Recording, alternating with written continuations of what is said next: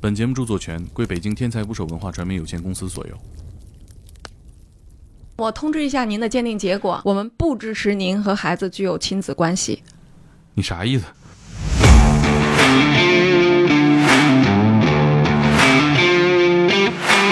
六年之内的啊十万个 DNA 鉴定结果，十万个家庭的啊，大秘密。十万加， 对对对，这孩子啊，到底是不是我？这样的需求大概占。总案件量的百分之九十，孩子都十六了。他说：“你们一会儿来，就说我们是来北京旅游的，要做核酸检测 这是核酸检测吗？”呃，我们一个鉴定人取着烟柿子，一个鉴定人取着血，得有多长时间放在拍视频？大部分时间都在拍视频上了 吧？ 我是西瓜视频创作人，是吧偶尔也做做 DNA 鉴 定。一个老头儿八十岁了，偷摸的偷了他儿子样本来做了个鉴定，做出来呢，孩子是他的，老师觉得他亏了。咱之前节目里总有那个听众说不相信这个事儿嘛，有时候会，啊，嗯他怀疑邓博士。现在你看在视频平台上，他可能也不信，但他但他怀疑自己，不会吧？就是有的女的来说，哎，我看这个人长得挺帅，我要找他做鉴定。 这这这，你看我我们同事，就是几乎每个人生完孩子，你不用告诉他，他自己就会偷摸把他和孩子做一遍鉴定了。你 这跟器官买卖啊买小孩儿似的，神神秘 秘首先，你告诉我一个成人，我怎么样偷他的样本？啊！偷他的样超本纲，我都不相信我儿子是我亲生的了，我都不相信我老婆了，我还能相信谁呀？我们做中视频不仅是为了一些故事哗众取宠，对我们更为了是更真实的了解这一方面内容。请点击订阅我的播客，拜托了。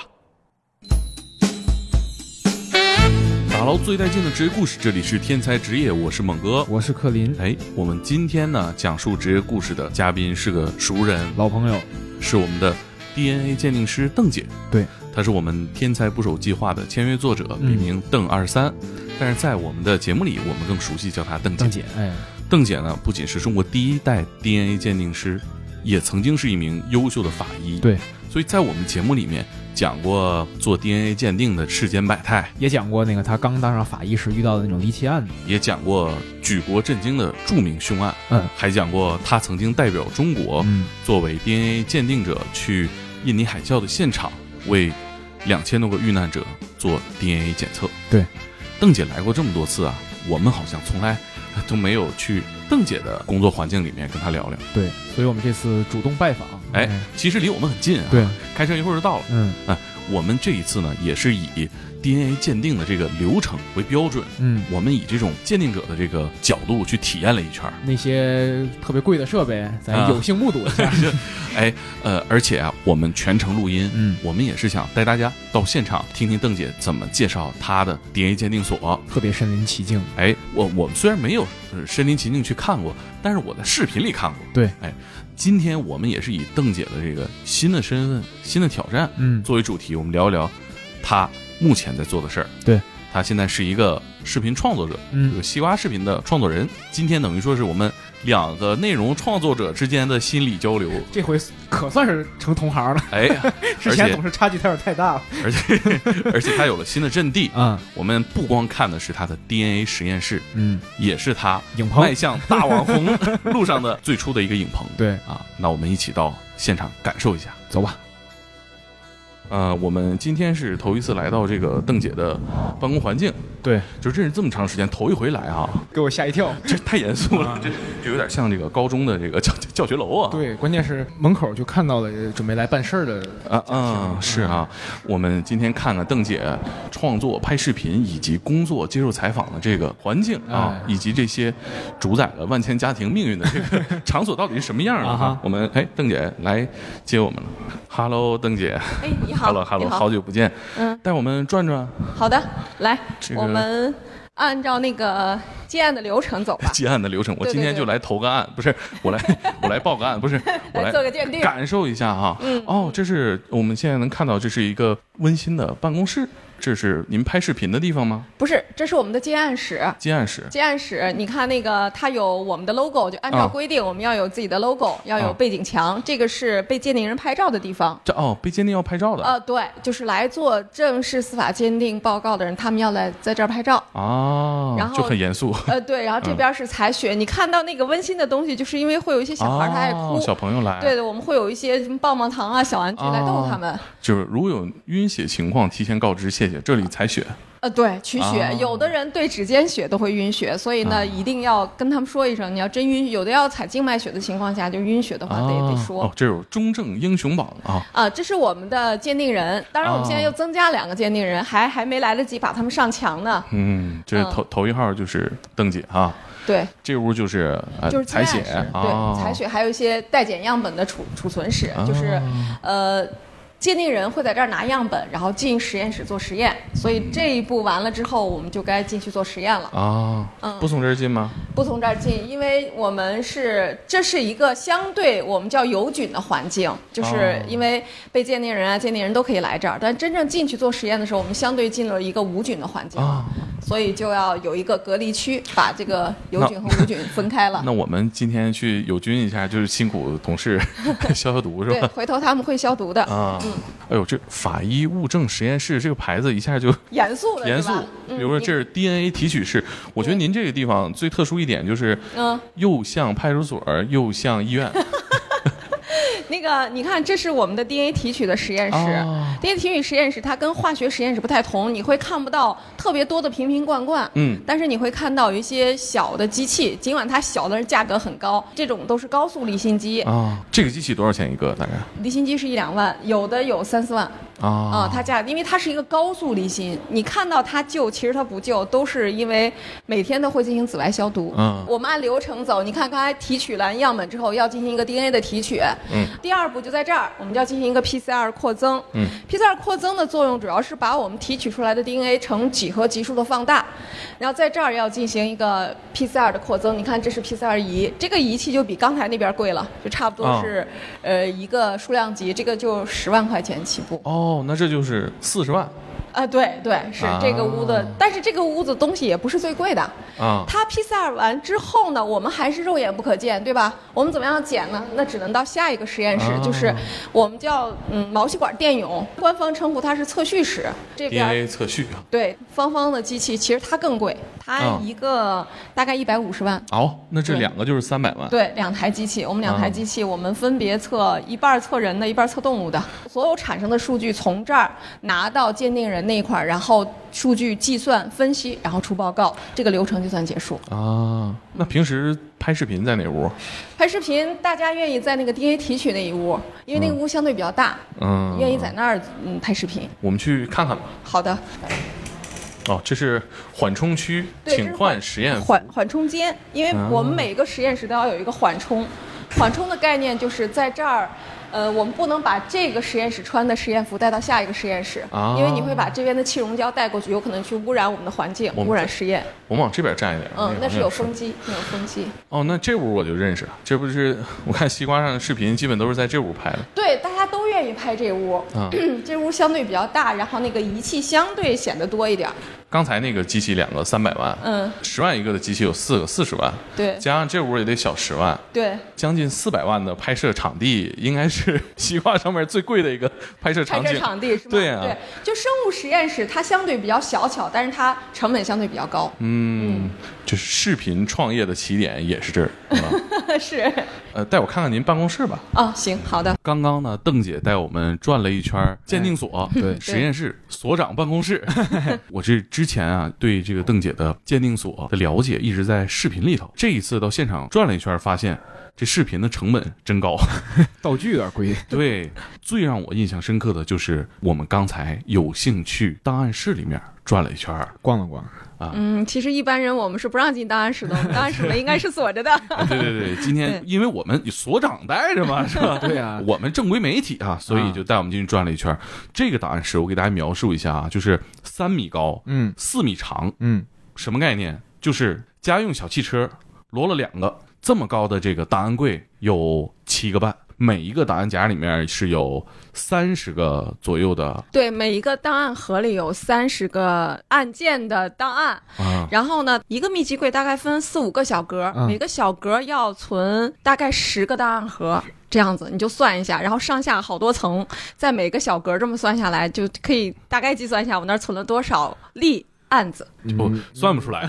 不算不您算，给我们透个底儿，大概这个档案室里面有多少档案？呃也就是六年之内的大概有十万个左右吧。六年之内的啊十万个 DNA 鉴定结果，十万个家庭的啊，大秘密。十万加，对对对呃，是而而且其实它不仅仅是秘密，而是通过这一纸鉴定解开了十万个心结。呃，我觉得你这句话说的很好，我也嗯是同吧意。大多数人是来解心结的，嗯嗯，是尤其是 DNA 鉴定的工作，我们一说起您以往的这个职业啊，就会想到荒唐的、 离谱的故事。嗯因为大家做 DNA 鉴定，不管是我们从以往的节目里了解到，还是我们对这个事情的想象，大部分情况下是想验证一下这孩子啊到底是不是我的。嗯，对，这样的需求大概占嗯，占我总案件量的百分之九十。百分之九十。对，就想知道就是孩子是不是自己的，无论他以各种各样的目的和需求，对吧？嗯有的就想了解一下，有的可能是因为，嗯、上户口的需要，有的嗯是因为打官司的需要或者什么的话，这大概占百分之九十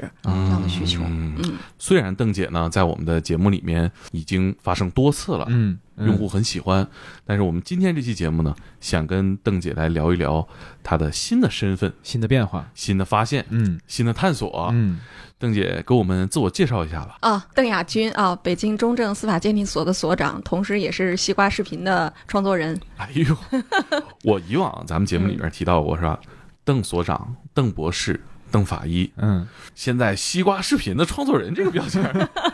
这么靠前。啊，我们今天录节目之前，嗯一个小时以前吧，大概我们粉丝群里面就有人把您的这个西瓜视频的主页发到群里了，说：“哎，嗯邓姐现在做视频了，露面儿了。对，是”我的， 说：“你怎么知道我一会儿要跟他录节目聊嗯这个事儿是吧？”可见这个影响力已经通过西瓜这个平台覆盖到我们 FM 的用户了。关键是那个粉丝量挺大的，哦，现在多少粉丝？三十好几万了。对对对，应该有几十万的粉丝了。好像做了没多久啊，我看在上面发视频，没多久，其实做这个有几个月的时间，三四个月的时间吧。哎呀，比我们快多了。 邓姐的这个故事和人讲故事的能力，确实是在我们节目里边也是流量担当。屈指可数，我觉得换了一种形式之后，当一个鉴定所的所长以面对面的视频的形式给你讲这些故事，那种冲击力和我们用一个小时的声音的形式去聊，还是不一样的感受。对他可能受众的人群也不一样吧，对嗯就是你几分钟的一个视频刷起来是挺快的，大家要完整的听完你们的节目需要时间比较长，他得有嗯空余那么长的时间去听这个节目。对嗯，就是我发现这个有一个特别大的区别，就是咱之前节目里总有那个听众说他不相信这个事儿嘛，有时候会、啊，他怀疑邓博士。现在嗯你看在视频平台上，他可能也不信，但他但他怀疑自己，不会吧？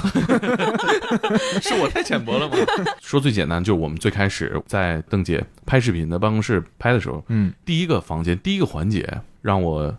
呃感觉非常身临其境。比如说有安慰小孩子的玩具，嗯啊，你说那个接案室是吧？是嗯，然后有针对大人有照相的地方，是吧？嗯对，就有点像高考前啊，有点像高考前，你马上就是揭晓答案了，你人生的 最关心的事儿马上就在你面前了，是吧？嗯你去走完最后这些流程，秘密就揭晓答案了。 我觉得我要是你，我就带个样本现场模拟一遍好了。我我我还真挺方便。现在我就我我其实去前一天 啊，啊嗯，我还看我闺女，我就觉得嗯，这头发吧一揪就下来了，指甲一嗯剪就下来，要不做一个？卡在哪个环节 上了不好奇，啊？不好奇。嗯嗯，但是像我这种不好奇的，其实反而是一种不正常的现象，因为我从。就是邓姐西瓜账号的评论里面发现，嗯，对。大家太好奇了。是的，像你这样得天独厚的条件，你不好 奇，你确实得天独很 很意外哈。 就生下来孩子一看，嗯，长一样。你看我我们同事，就是几乎每个人生完孩子，你不用告诉他，他自己就会偷摸把他和孩子做一遍鉴定了。这个才叫得天独厚。对，嗯， 那像你们在鉴定所嗯见证了，比如说六年，可能就有十万个这样的鉴定的结果产生。对，同事们在谈论婚姻、在谈论生育的时候，会不会有什么跟正常人不一样的感悟？啊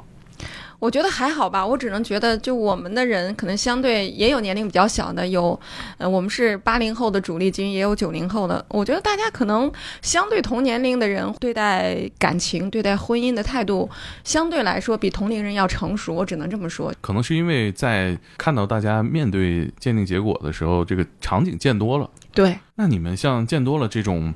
比较复杂的需求，嗯，比较复杂的人物关系，在这里面能给匹配这样服务吗？比如说，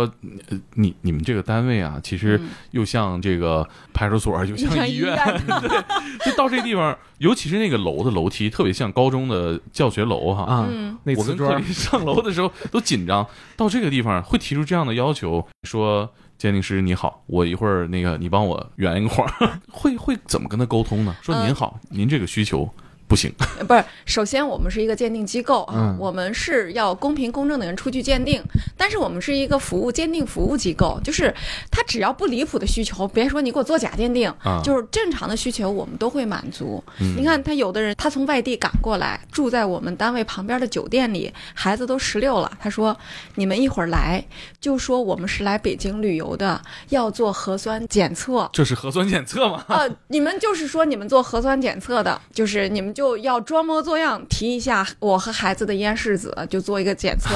我们一个鉴定人取着咽拭子，一个鉴定人取着血， 就是这样的。其实我们最好就取血来做鉴定嘛。啊，就是我们有时候是要帮着爸爸来完成这个鉴定，就是你说的帮他打开这个心结，嗯坐下来，这孩子是他的，他他也放心了，我也没有伤害到孩子，在我们力所能及的范围内可以满足他，我们基本上都满足。这个技能可不好培训啊。对，就是 你你你没有说谎， 你也没有骗人，但是你在配合他嗯啊演演一场戏哈。哎，这种配合演戏的占占我们出诊的百分之十几呀、就是我们要出诊的好多，大多数出诊的都是帮着别人演戏的，你都不能说啊，不能说我们是做亲子鉴定的，啊或者不能说什么什么的，就有的怕对方知道，就是、啊有的都是偷摸，可能把孩子抱出来，从那个小区接出来，放到车上，有的从小区旁边租个宾馆，你就们是这跟妻管买卖 买小孩儿似 的，神神秘秘。呃，是挺神秘的，我我我也能理解，就是在结果没有出来之前，最好不要伤害到无辜的人，尤其是伤害到无辜的孩子。嗯，啊明白。哦，这一点我还是真是没想到，我我以为这会是一个。嗯，相对比较，呃，客观冰冷的一次服务，就是我是客观的，我我我不会管你是需求是什么，嗯，呃，来采血是就是，走人不是就不是。等消息，嗯嗯，对，所以你你你不要，所以不要觉得我们是派出所嘛，哈，也不要觉得我们是医院啊，嗯我们跟医生是不一样的。这就是你为什么会看到我接案室有那么多东西，啊，就是小孩来了哭，来阿姨给你个棒棒糖吃，嗯给你个玩具玩一下，嗯就是尽量减轻大家的压力。因为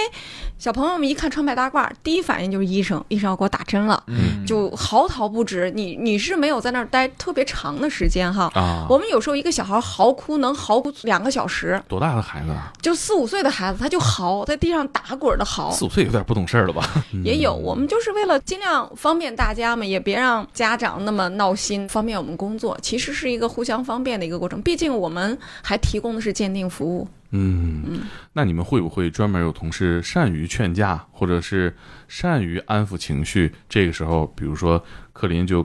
这方面比较擅长，hold 嗯不住，但克林 上，啊，会的。就是我们会分别派人去上去，就是有时候你要看当事人。我有没有跟你们讲过一个案子？就是一个一个老头儿，八十岁了，就瘦瘦弱弱一个老头儿。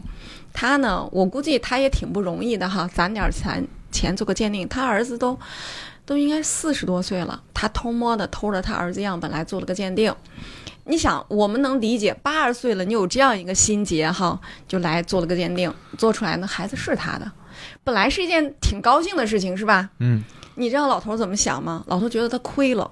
啊啊，我为什么花钱要做一个鉴定？这孩子本来就是我的，为什么花钱做这样一个鉴定，对吧？那那还管你们要钱吗？难道？ 啊，是啊，那这个您您知道，他就拿到这样一个结果之后，他第二回来就来找事儿来的。为什么我们说他是找事儿？他做好了充分的准备，他给自己带的面包、带的水，就是我今天就在这儿跟你们耗，静坐呀，呃，耗的结果就是你什么时候能把钱退给我，我就走了。那他怎么提出我要退钱呢？哎，对呀、他他不，他当然不先这么说嘛。他来了之后说，我觉得你们报告做错了，有问题。然后就拿着报告说你这儿有问题，那儿有问题，我要看你这个，看你那个。当时我不在，就说他说啊你这个、这句话描述的有问题，啊那句话有问题，你们章儿有问题，你们你们怎么会用这样的章儿？就是他不懂，比如说我们是有专门的司法鉴定许可证的章啊什么的，他不懂，他就就找你各种事儿，那就说找完事儿了，我们负责接案的小姑娘先解释，就是老头儿嘛，对吧？然后那个解释完了，解释不清楚，办公室主任就实验室主任出去跟他解释，他一看都是小姑娘，就感觉好欺负那个感觉哈，就说了实话了，就是。他实话的意思就是，我为什么要做这个鉴定？我亏了，我我我就想退钱，我我那三千块钱挺不容易的，话里话外露着这意思，但是他也不直说，你直说了，我们也觉得你可怜，我们退你一一部分鉴定费也行，相当于给你打个折也可以。嗯他不，他来来回回来来回回在那找事儿，各种找事儿，找的我们我们那小姑娘烦了，我们小姑娘不理他了，不理他了，就你看到我们那个门儿，把那个啊门禁关上，然后他就在那儿敲门，不停的敲门，就是整个是干扰你这个鉴定机构的鉴定行为的一件事情。啊，然后到了中午吧，他就在我们那儿不走，他自己拿出面包来吃，拿出那个就是摆出了要打持久战的那个状态。那天我不在，我他们就碰到这事儿，就不停的给我打电话，不停的给我打电话，啊然后就说怎么办，怎么办，怎么办？我说那他的最终需求搞明白了没有？说搞明白退钱。我说这事儿吧，你要一开始说。嗯，我我没钱，我想你退点钱，那我可能真真给你打个折，退一半费用我都我我都没问题啊，因为你没必要让一个老头儿，然后这个老头儿还有那个巴宾斯基症，你就跟他一说激动，他还这么抖。我们小姑娘说，我们主要是把他话说严重了，他抖，他抖的厉害，我们怕他直接倒下去。我说那你等着，我去，我我我来的时候，他正在那敲门呢，我直接上去说你你走人，否则我报警。我说你你你这种行为构成对我们鉴定机构的侵犯，就是他没想到来的头儿竟然是这样子对待他的，然后他就被我吓着了。吓着之后呢，我说那咱俩你你不要影响，因为我还有紧接着要进来做案子的人，我说咱别影响人家，我把他拉到会议室，我说你想干嘛你就直接说吧。然后老头激动的就是那个抖抖了啊，就我们旁边的同事就唯恐这个。要么老头激动的打，因为我态度很激动，他要么他打我，要么就他倒地上了。我说不怕，我说今天出任何事儿都是我兜着，你要么走人，要么咱们就直接去警察局，咱们去派出所去。老头看了我半天，他不说话，他他坐那儿了。我估计他是酝酿一下情绪哈，我也没理他，我打开门就进去了。我说他在闹，你就直接找警察。我说直接就报警，呃还还没有天理了，他到底想干嘛？这个老头在那儿坐了大概有五分钟，稳了稳心神，跟我们的接案的小姑娘特别好的说：“那我走了啊。”来了一句 这话，然那我后那走，啊，然后我们小姑娘说：“啊，那行啊，有事儿您再来。”他说哎呦呵：“我还敢再来吗？”走了， 啊，从此就走了，再不来了。他呃就一个儿子哈，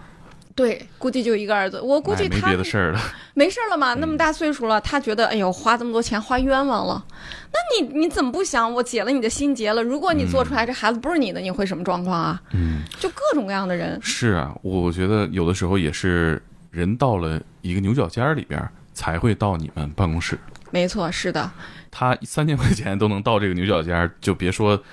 大儿子是不是自己的这么大个心结了，对。这解不开。都八十了，他再不也还待下去了？是，就是我们那儿的小姑娘有时候会说，哎，有些人打电话骂，有些人打电话不理解，态度特别恶劣哈。我总劝她，我说咱们换位思考一下，你换过来，你你是他，我都不相信我儿子是我亲生的了，我都不相信我老婆了，我还能相信谁呀？你换换一种思维方式，你就能理解他为什么对你是这样种种的态度了。嗯，我们是我们之前就大概零四零五年的时候，我接待过一一个客户哈，就是我对他印象特别深，他领着他儿子，那个号称是。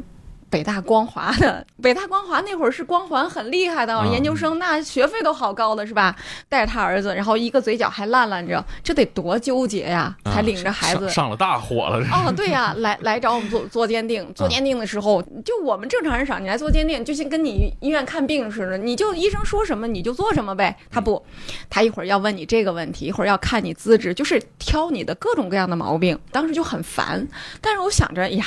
就面对客户嘛，就应该怎么样。结果呢，我没想到给他做完鉴定之后，你知道他他找我来干嘛？他就拿出来他北大光华的毕业证，他说：“我觉得你们这个事业特别好，因为他啊儿子、他孩子是他的，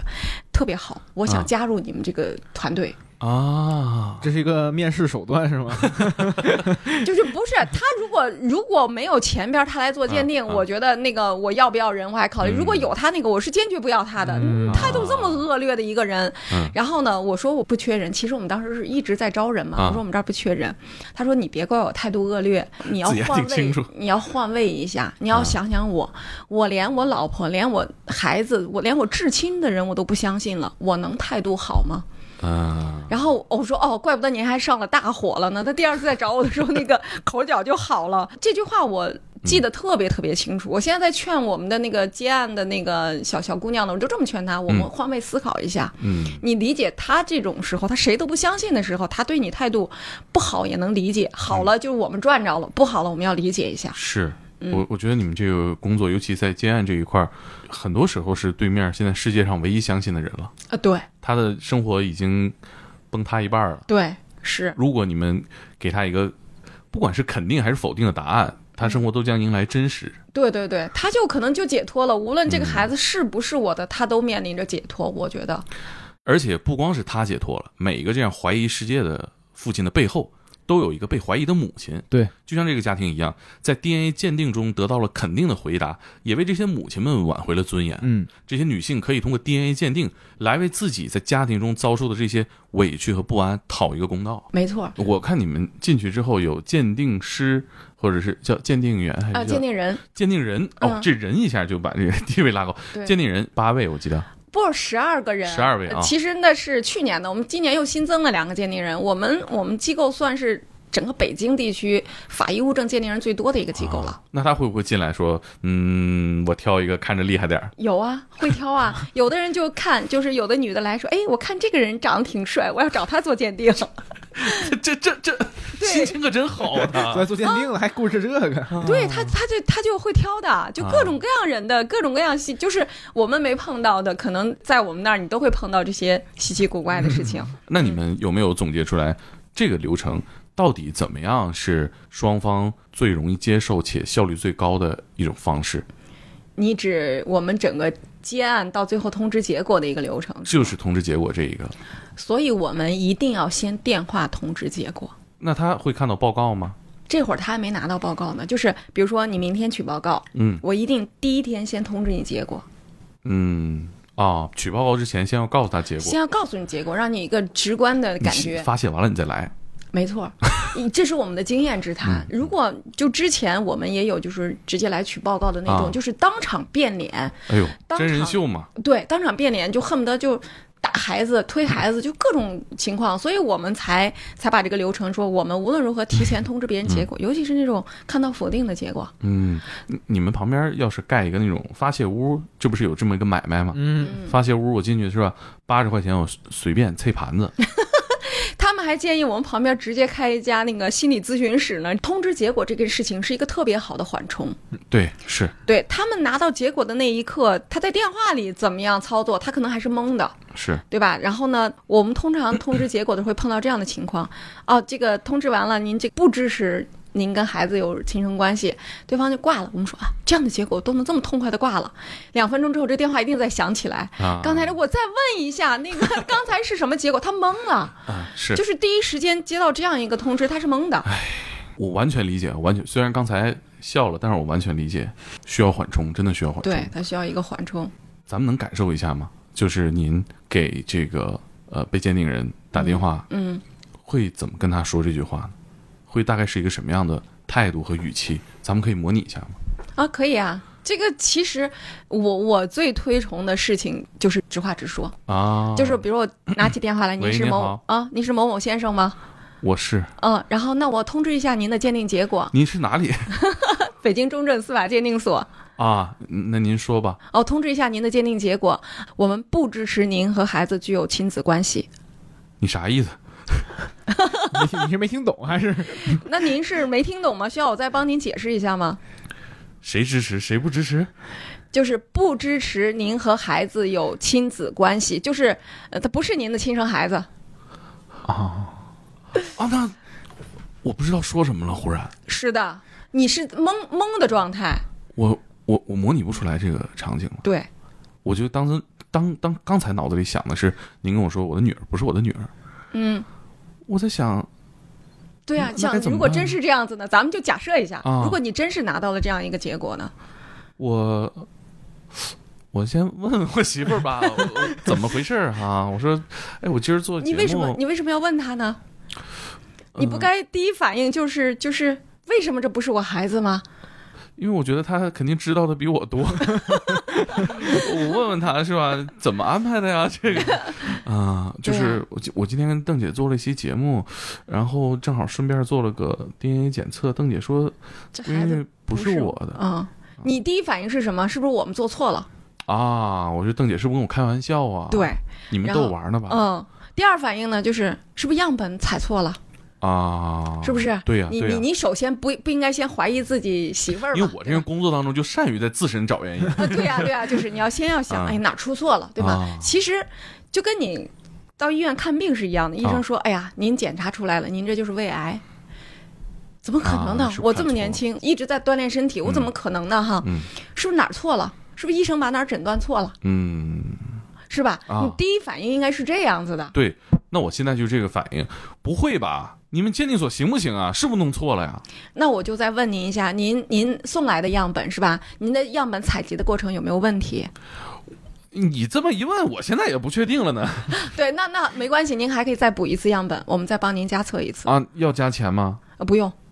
那我再测一次吧。对，可以，啊这个可以，这个没问题。就是好多人都是这样的观真的点。要，他真的会要求再测一次吗？是，你看我们做过一个一对双胞胎，嗯嗯就是跟跟父亲做鉴定，然后呢，这个双胞胎呢，我们就问他，你是同卵双生的双胞胎还是双卵双生的双胞胎？他说，嗯，俩孩子长不像，肯定是异卵双生双胞胎。啊，然后呢，他把两个孩子的样本拿过来了。他说：“你先做孩子的。”嗯他还没把自己的样本弄过来。我们一做孩子的样本，两个孩子就是数据一模一样。哦我们说您这，DNA 是一样对我说：“那您这只能是同卵双生双胞胎，你不可能是双卵的。哦，”他说：“那会不会做错了？对，那那说孩子长得不一样啊，嗯、那您是不是把样本拿错了？”对吧？啊然后您是邮寄过来的样本嘛？嗯他说：“那我怎么？”我说：“你再随便采一个孩子寄过来一个样本，嗯我们看一下，跟这个数据一致，那就差不多。”他就强烈要求再重新采两个样本，重新再做一遍。嗯，啊，那两个样本采集过来，我们再做一遍，又是一模一样的。他自己就会捣鼓，你就看，其实是他的孩子，嗯但是他认为的双卵双生和最后确定的是同卵双生，他都会有点小不甘心、小别嗯扭，对吧？嗯你就别别说别的了，就正常人第一反应，你你要跟我说这孩子啊，那我们是这个职业的，这孩子可能不是你的，我第一反应就是样本哪儿出错了，嗯，看看哪儿是嗯哪儿出问题了，我要把这个环节弄清楚，对吧？是，因为我是坚定我们家孩子是我的情况下，嗯，但是你要不是呢，你你的正常人，我觉得就特别自信的人，第一反应就是哪儿出问题了，哪儿错了。啊那我这是不自信的表现，我觉得这事儿，妈，我瞬间就接受了，我先直接嘀咕了，开始，对我很多听众可能呃没听过之前的节目啊，嗯嗯，我们在节目里聊过，邓姐本人的孩子两个男孩儿长得可以说是毫无关联啊，一点儿不像哈。啊，在一个班里，你说找出一对兄弟来，万万不会选这两个孩子。就找谁都找不上他俩。对对啊，对，然后邓姐那肯定是自己测过了哈，嗯，是，别人也没法质疑你这个结结果是 吧？不是？那那我可以平心而论，我的结果肯定没问题。啊，就是哦今天我我带我儿子打球，打球完回来的时候，我说我下午嗯有事儿哈，嗯他他说你别上班了，你怎么从来不陪我？我说我下午要录节目，他说你录什么？我说你你听过那个？我说天才捕手，我们家儿子说你不就录过一期吗？我说岂止一期呢，你翻 翻去。啊无然后期呢？然后我们家儿子就把这就是这一期翻出来，就刚好这一期里边讲给他俩做鉴定的事儿，啊他就翻出来，他听完之后，他冲他哥哥说了一句：“哥哥，你真的做过鉴定？” 这个我觉得也是让我 让我觉得非常戏剧性的一个情况，嗯，呃，就是好像您天然就应该干这个活儿，就是我天生带着这个鉴定人的气场，是吗？嗯，对，就是回头看一眼自己的家是吧？嗯不鉴定一下都说不过去，就这种感觉。就像你说的，我条件比较方便嘛，我比较得嗯天独厚呢，我可能就随便拿点什么样本，就直接实验室就测了。嗯，嗯，不过呢，这个您孩子说您没时间陪他玩儿哈，这一点我觉得提出疑议啊。您已经是北京就绝大多数父母赶不上的有时间了，因为大家可能不知道啊，我们也是今天去了邓姐的办公室才知道嗯，啊，她是所长。这个咱们这个鉴定所啊，只有一个独立办公室，就是所所长办办公室室。 对，就是我的办公室，是而且我发现邓姐现在工作当中很多时间在拍视频，啊，嗯原有的鉴定工作已经走上了轨道，嗯，得有多长时间放在拍视频上？哎，我觉得大部分时间都在拍视频上了 吧，很多时间 了。那你自我介绍，我是西瓜视频创作人， 是吧？偶尔也做做 DNA 鉴定。嗯，一般常规的 DNA 鉴定基本上我不太不太管了，啊我们就可能关注一些比较疑难的鉴定。啊，比如说，我们最近做了个案子，我们鉴定人就啊嗯很有意思，跟你们讲一下，就是这人克隆了一只猫，哦，克隆猫，啊，是，然后呢，他本身用来克隆的这只猫是母猫，嗯克隆出了两只小猫，他说这两只小猫是公猫。嗯，啊，对呀、你这个问看。题严重了。是啊，你说克隆，那就是我们只知道是用它的体细胞哈，用母猫的体细胞克隆它。无论如何性别，它也应该是只母猫嘛。是嗯，但是呢，从它的体表特征来看，它就是公猫。啊，而且呃，那个猫舍给的那个就是类似于猫的身份证那个标识上就写着这是公猫，嗯小公猫两只，就是所以在这种情况下，人当事人当事人花了十几万克隆是一只猫，克隆两只猫，他肯肯定有意见，然后他就找我们来做个鉴定。我们当时一看那个小猫也是啊，它就有那个睾丸啊什么的都能看到，说这这首先我们在想这克隆会不会出现性别克隆错了的问题？那首先是不太可能嘛，嗯然后我就跟我们鉴定人说，我们先做数数据，数据出来我们看数据再说。结果数据出来，从那个 DNA 的角度上来讲，它是只母猫，就是它的性别位点是只母猫。嗯，那我们就在分析它哪儿出了问题，那就可能是在它发育的过程中，然后表观基因组发生了一些变化，导致它长出了外生殖器啊或者什么，我们只能这样分析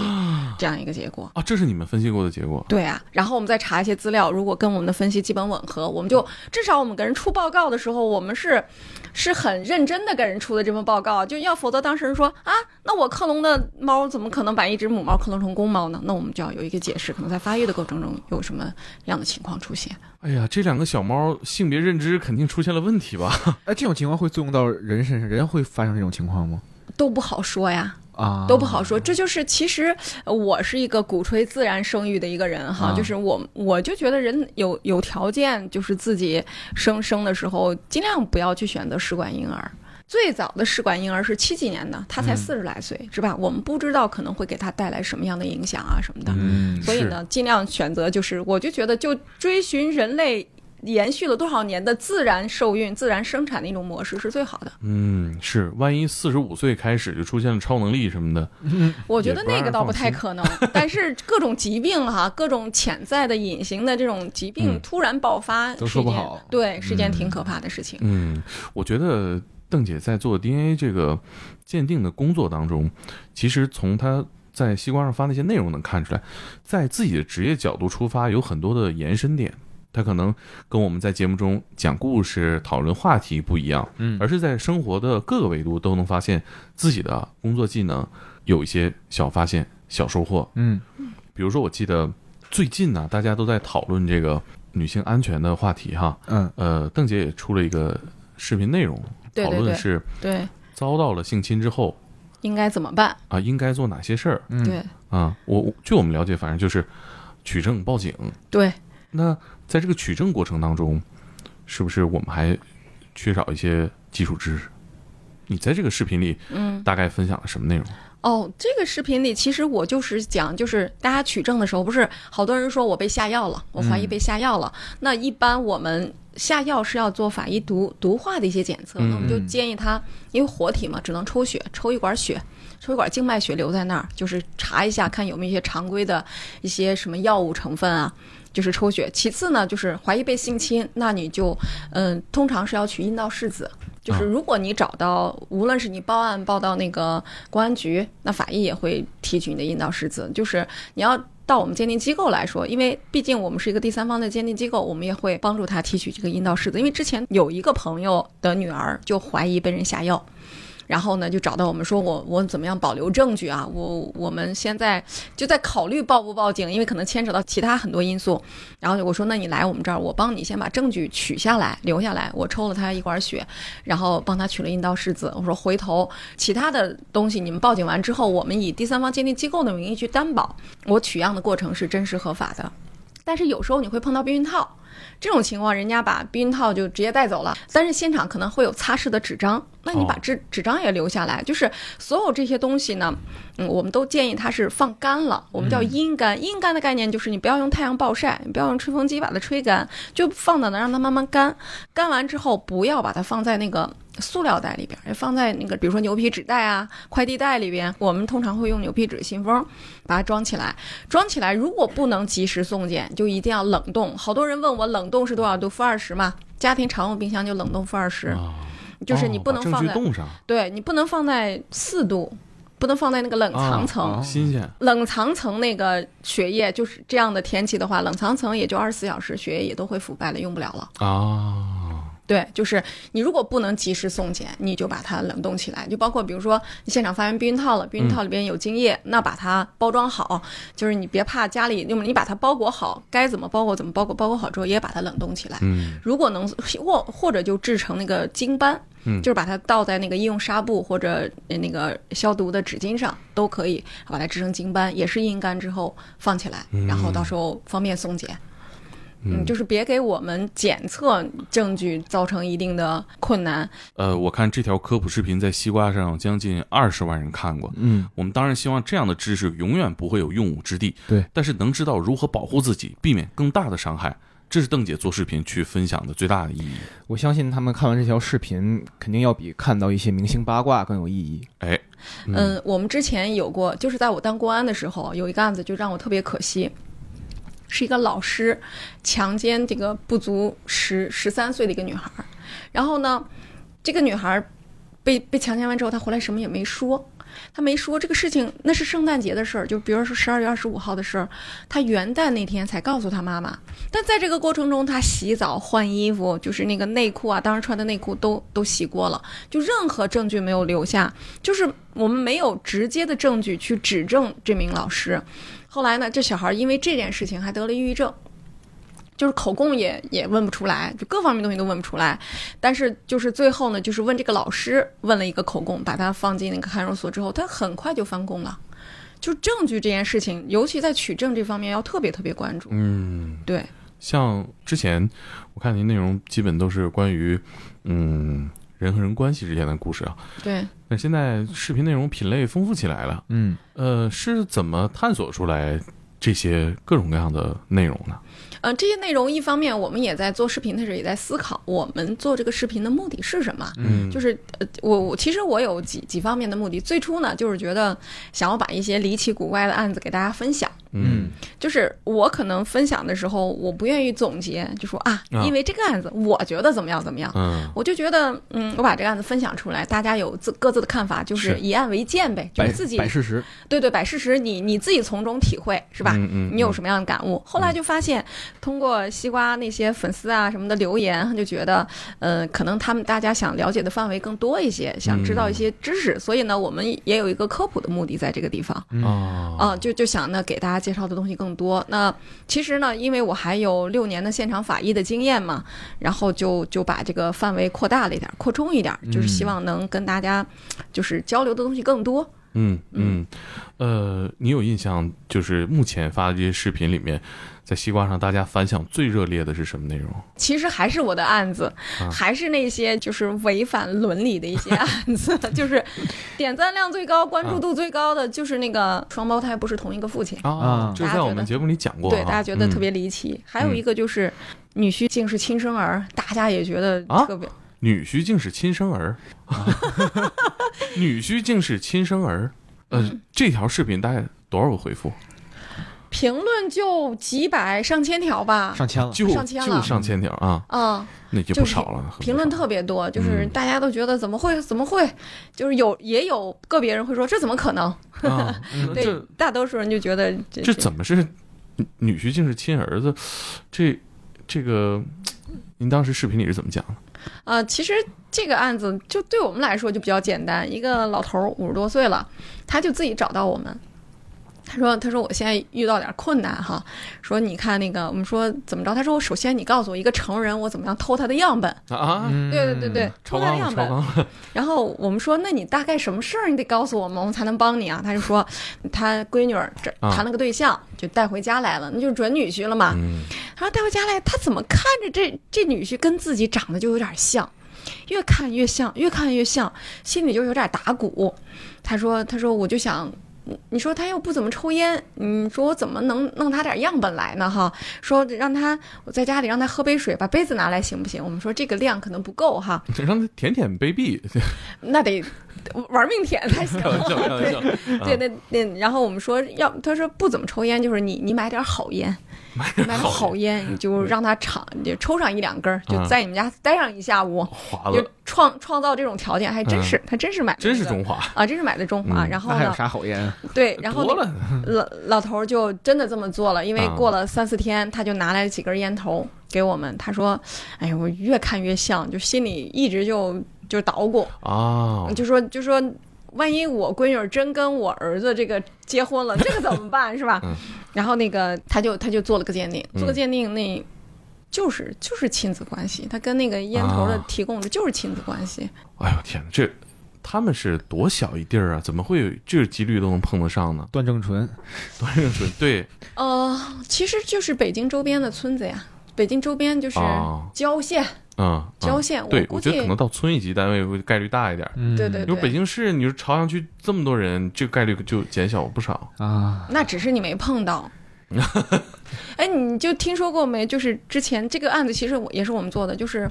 嗯，有一对儿双胞胎，他啊们是啊啊报错的那东个，西的哦，想起他来其了，实就在那个就一个在通通州州嘛，两个都在通州，哦，两个都两个都在通州。你看那个，他有一个同学，比如说同学是你，嗯嗯是然后呢，他有一天这个女孩儿走在路上就看到了，本来应该是双胞胎的，结果他们俩分别在不同的家里边、碰到他了，就叫你，这这叫你猛哥，嗯，然后你不理他，你说谁呀、我都不认识你。哎，猛哥，你怎么不不理我呢？你谁呀、我不认识你。这女孩就拉着他说：“你不是谁谁谁吗？你怎么不理我呢？”他说：“我不是啊。”回去就跟他说，跟猛哥说说，我看到一个跟你长得一模一样的人，你是不是双胞胎啊？他说：“我双胞胎地狱就在这儿呢。”我们一卵啊，啊，对，我们在家呀，就刚好他呢个子高高的，然后那个壮壮的，他弟弟呢又瘦又小，就说呃这我们家在这儿呢呀。他说不是，我我找到了，呃，那个跟你长得一模一样的人，就是这女孩就比较好事儿，说我还把把那个电话留下来了，我让他找找我，看能不能就就约着他们俩一见面，一见面就傻了，就看到镜子似的看到了对方。嗯，然后在这种情况下，双方家长还带着这三个孩子来做了个鉴定，就是把孩子抱错了嘛。啊你你还记得评论区里面大家嗯都在说什么？您看了吗？我看了，嗯，就是啊，怎么会有这么离奇的事情？就是不看不知道，一看这个世界真奇妙。但是也有人说你瞎编乱造，你就各种各样的嗯评论和留言、挺多的。我们筛选了几条， 嗯给邓姐念念。对，有一条嗯那个特别逗，这个视频热度最高的那那期叫那个十六岁孩子的生父身份不明，法官带全家做亲子鉴定，啊一家三代变两代，嗯底下热评第一条叫“我自以为见多识广”，听你听你说还真大开眼界。然后底下有人评论说“孩子你还小”，然后他回我五十多了，没小多少。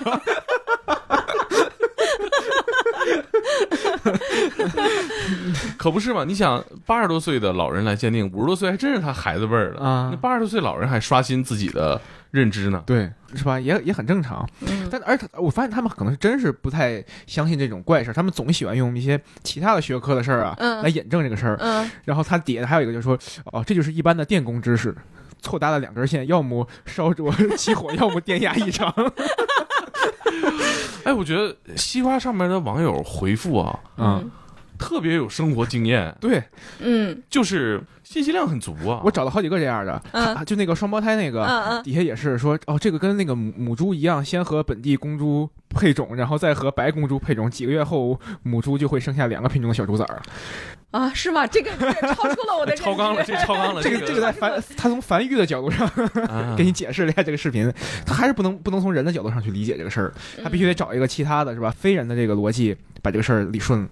还还有说养鸽子也是这么养的，反正他就不相信人能发生这个事儿。对，因为西瓜视频上本来就各行各业人都有，对对，我大家在这里开始交流起了繁育经验。啊对，我看我刚才刷的时候看傻了，我说这养鸽子的、 养 猪的，就是动物的繁殖，它可能跟人的就是生殖它不太一样，对他还是把伦理那层剥离出来，对对对看来他才才能它它从嗯理这解个事儿。嗯就是这个基本属性上去去哎嗯嗯讲这件事情哈。嗯，反而这么一比喻就能说得通了。那那你不就把人当动物来来看待了吗？因因为它这个伦理上的这个东西太确实不好理解，就是你可能对吧，听完之后你慢慢消化这事儿，但是你很难对吧，情感上、理智上能理理解这个事儿。嗯，也是也是，嗯就是换一种方式来把这个宣泄掉，是吧？对啊，你看这个一家三代变两代，这个也 挺叫三代变两 代，这是这是这什么意思？这是组织优化了是吧？不是少了一层，是发现就是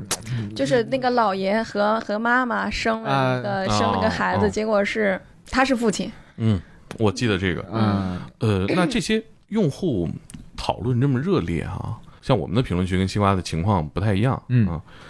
但是大家都会有非常强的沟通欲望，嗯，就想跟邓姐说，您在这个西瓜账号上，我目测啊，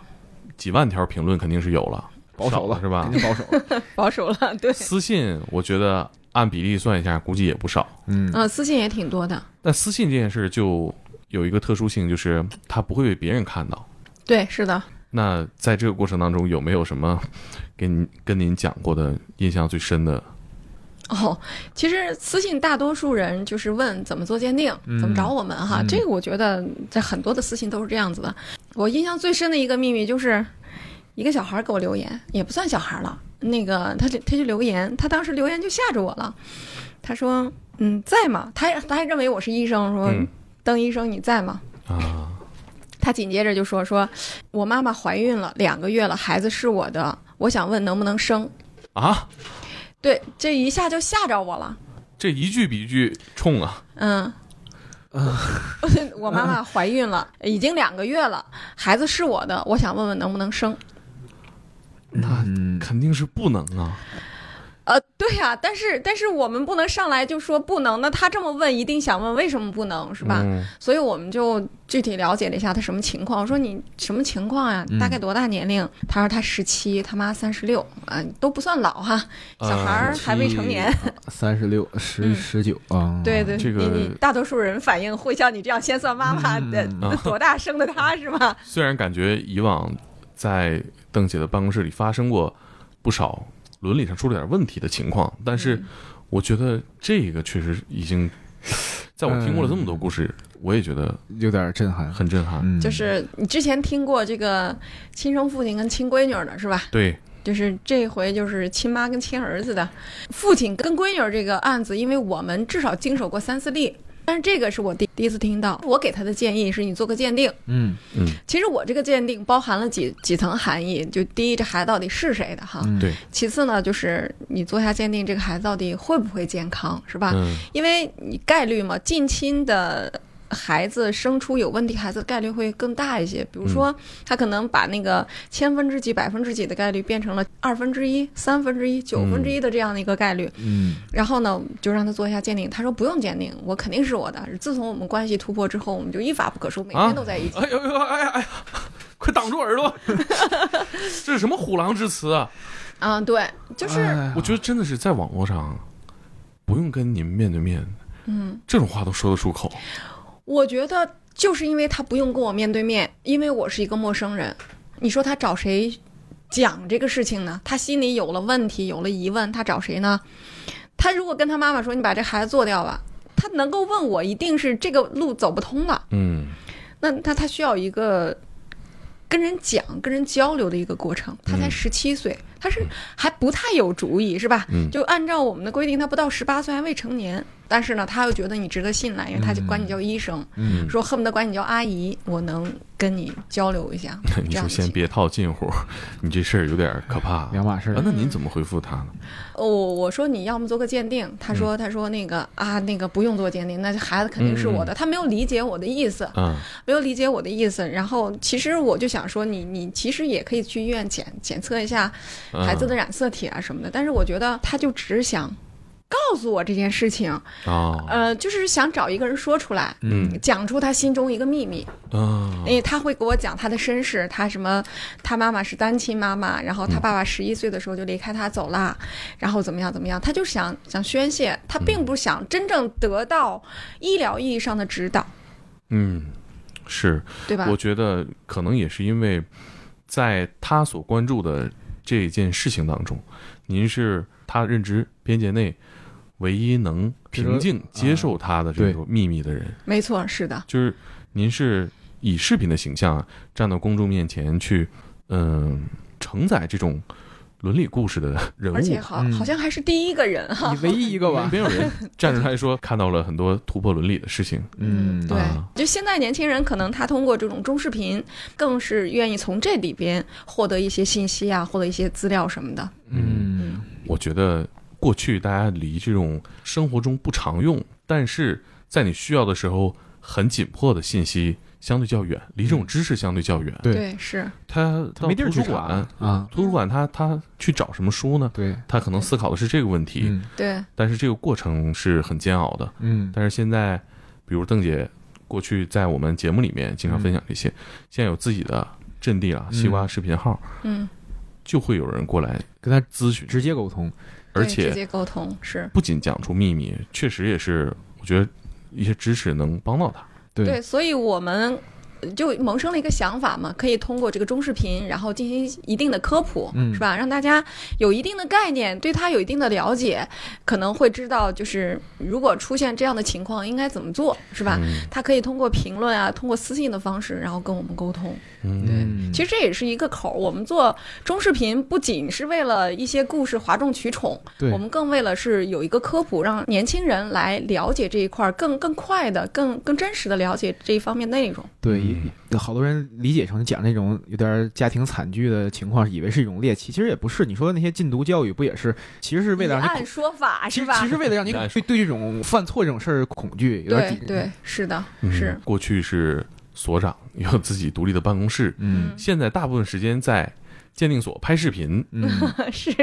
这马上成为这个视频网红了啊。嗯，嗯，其实不是马上，是已经是了。早就是有没有？有什么感知上的变化？呃，我觉得我挺不习惯这种身份的，就我觉得我只是把我比如说央视啊，在各大其他的那个电视媒体 上。嗯做的一些东西浓缩或者是简化到了这种中视频上，我觉得更接地气了吧，会有更多的人看到，会有更多的人关注，那可能我们的这种知识的普及度也会更高一些。嗯我觉得这是我乐于看到的，有没有赶上过走街上被人认出来叫您一下？还真有哎，还真有。我我那天还觉得很奇怪，我我前一阵儿从那个呃西安机场过来，然后那个安检的女孩就经过我身边的时候就问，她说：“哎呀，请问一下，你是不是那个视频上那个法医啊？”啊，啊、我说我说是啊，然后进去之后呢，他没有给我查题，他给我儿子查的题，我带我儿子过去的。汇总到出口的时候，我儿子说：“妈妈，刚才那个人告诉我，让我一定要告诉你一声，他是你的粉丝。”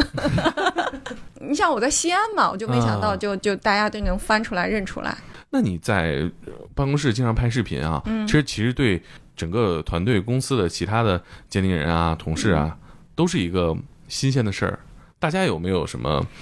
给您的反馈或者是议论啊？呃，我我觉得我们大家有一天我看那个评论、看回复的时候，就会发现我们一个同事在回复，哦有时候我来不及回复的时候，他们也在帮我回复。啊，啊，就是我们之前出了那个彭加木的那个事情介绍嘛，啊嗯然后我们同事就回复说，为什么没有确定他到底是不是呢？就是因为他的家属不愿意提供样本。我看到我们同事的回复，我挺高兴的。可能啊嗯我们表面上不谈论这个事情，啊，你就不谈论我有多少粉丝，但是其他人呢也在默默的关注这件事情。但是因为我们毕竟是做技术的，可能偶尔聊天的时候会聊到，但是不会把它当做一个主聊的一个阵地。嗯，嗯，明白。同事们也不太方便公然议论自己的老板。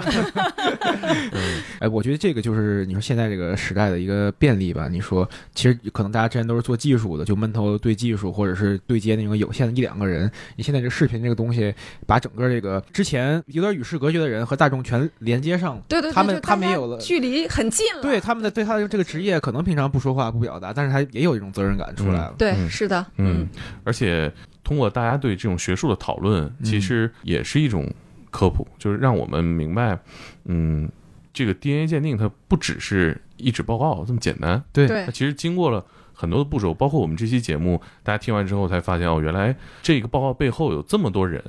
帮他做了这么多事儿。对，是的，就是对整个流程它是需要特别完备的，嗯我才敢出具这样一个一份报告，因为我知道我的报告，就像你们看到我那十万多个案子，我担系着十万个家庭的命运，是吧？嗯。其实这是很慎重的一一个一个报告出来，对对对，呃我看有一个视频底下有一个网友说的特别好，他就说这个鉴定师不是家庭粉碎机，搞坏家庭的人才是，是吧？也把因果关系搞乱了 是，对，是是，那现在三十多万粉丝用了几个月啊，对，就几个月的三三个月的时间。有没有什么新发现和未来的计划？第一，我觉得我们的粉丝是很忠实的，就希望我们的粘性粉丝会越来越多，我们的这个科普的出口更加畅快，汇集到更多的人吧。嗯，那我们就助助力是吧？嗯咱们的粉丝哈一直催更我说邓姐什么时候来？啊包括粉丝群里面大家一直在呼唤邓姐，对啊，在邓姐没来的这段日子，可以去西瓜视频搜索邓婕与鉴定三二式，